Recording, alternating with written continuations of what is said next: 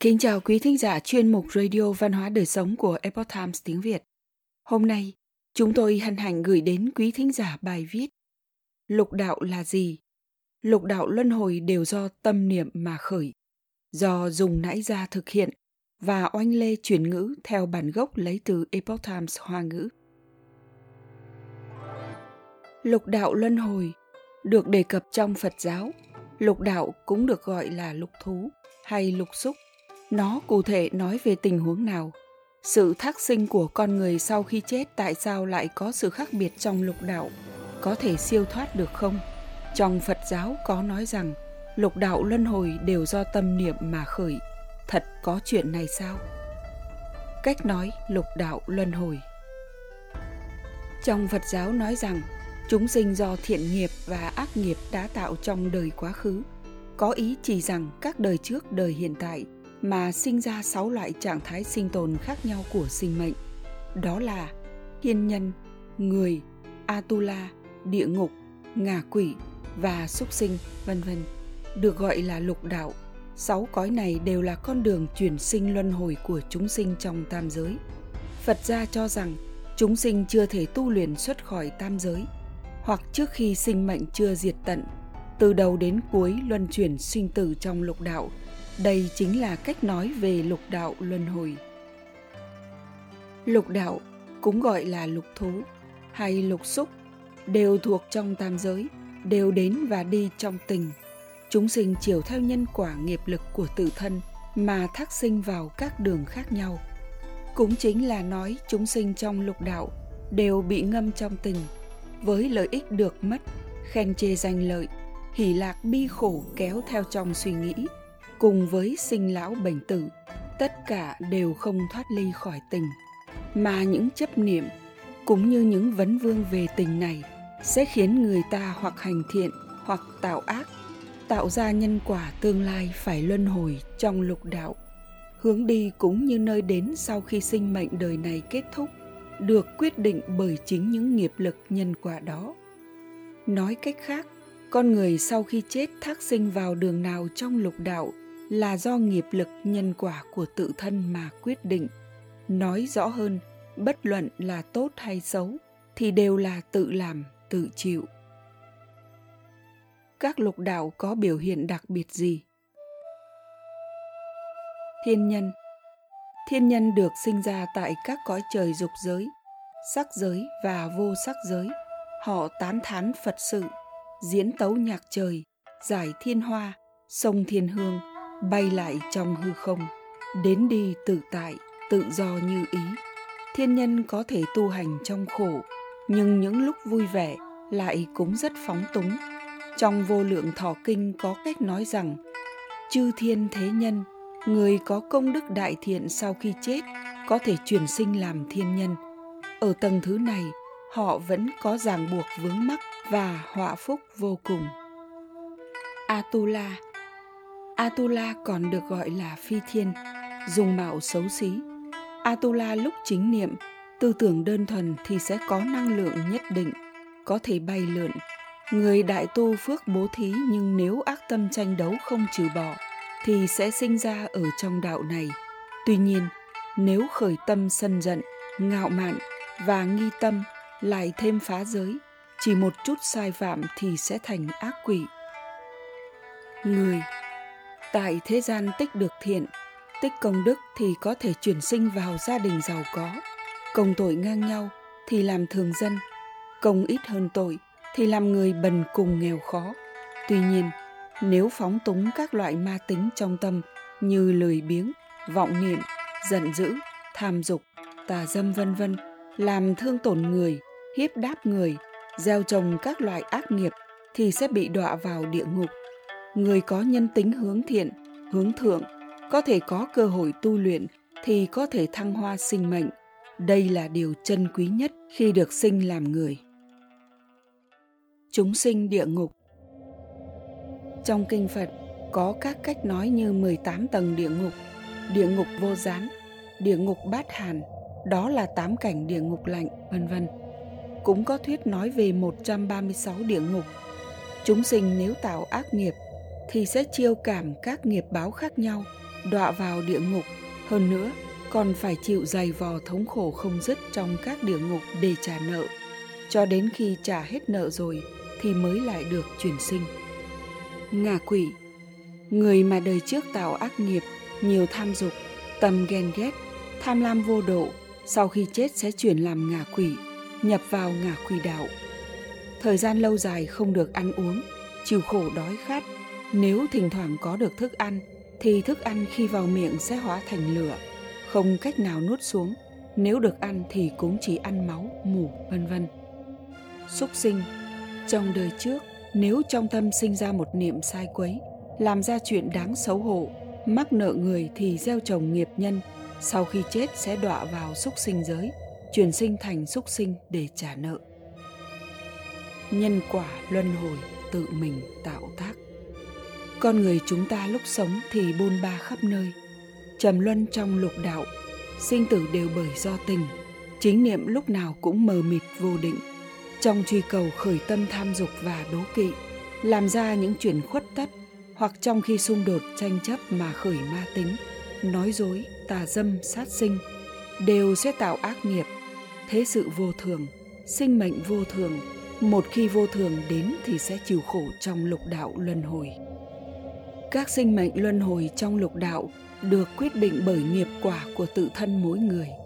Tầng thứ của lục đạo cũng bất đồng, nhưng bất luận là rơi rớt vào đạo nào hoặc thăng hoa lên đến tầng thứ nào, Phật gia nói rằng tầm niệm dẫn đầu tất cả.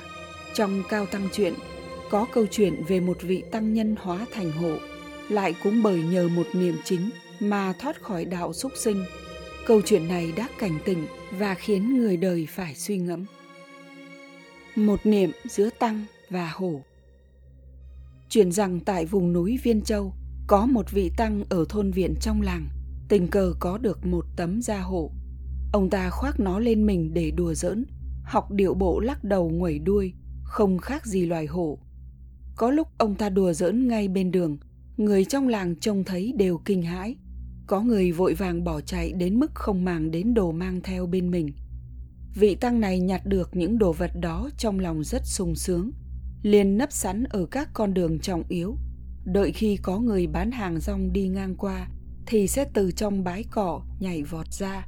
Người bán hàng rong hễ trông thấy, thì giật mình hoảng hốt bỏ chạy thục mạng.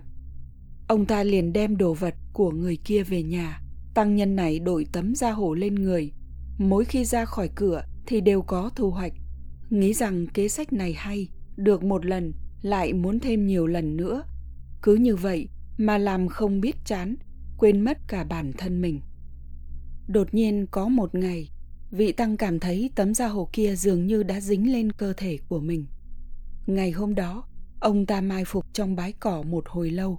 Trong lúc thử tạm thời gỡ bỏ tấm da hổ ra, nhưng dù cố gắng cách mấy cũng không cách nào cởi ra được. Ông ta nhìn thấy tay chân của mình đều là dáng hình của hổ. Lập tức liền chạy đến bên sông soi mình dưới nước, thì thấy đầu, tai, mắt, mày, mũi, miệng, đuôi, lông đều là dáng vẻ của hổ. Ông ta đã là phi nhân rồi. Tăng hổ vui vẻ trên bãi cỏ, bắt cáo và thỏ để ăn thịt. Lúc này hành động chộp vồ và ăn thịt con mồi đều là động tác của hổ.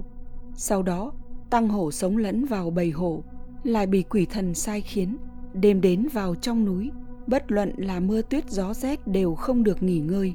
Những ngày tháng này khiến ông ta khổ sở vô cùng. Hình hài của ông tuy là hổ, nhưng tâm tư rõ ràng là của người, chỉ là không thể nói chuyện. Cứ như vậy, hơn một năm trôi qua, một ngày nọ, ông ta cảm thấy chán nản vì cầu mà không được, liền ẩn nấp bên đường đột nhiên có một người đi ngang qua trước mặt ông ta. Ông ta vừa nhảy ra, liền cắn người đó đến chết, sau đó xé xác người đó rồi ăn ngấu nghiến. Lúc này, ông ta nhìn kỹ mới phát hiện người bị mình cắn chết, hóa ra là một tăng nhân. Người tăng nhân bị chết đó khiến tăng hổ cảm thấy bản thân tội lỗi sâu dày. Ông ta nghĩ, bản thân ta may mắn được làm tăng, cầu thoát khỏi luân hồi nhưng lại không giữ giới cấm.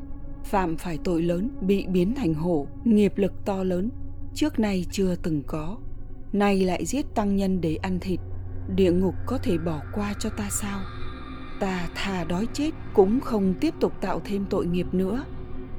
Vừa nghĩ, ông ta vừa ngẩng mặt lên trời, đột nhiên lớp da hổ trên người bị tuột ra như cởi một chiếc y phục vậy. Sau đó, ông ta đi đến sùng thọ viện ở lâm xuyên cung kính kể với viên siêu pháp sư về câu chuyện hóa thành hổ của mình, khẩn cầu sám hối nghiệp tội. Pháp sư nói, sinh tử họa phúc đều do niệm tạo tác trong một sát na, tức thời có thể phân ra thiên đường địa ngục. Há chỉ có ở khiếp trước khiếp này thôi đâu.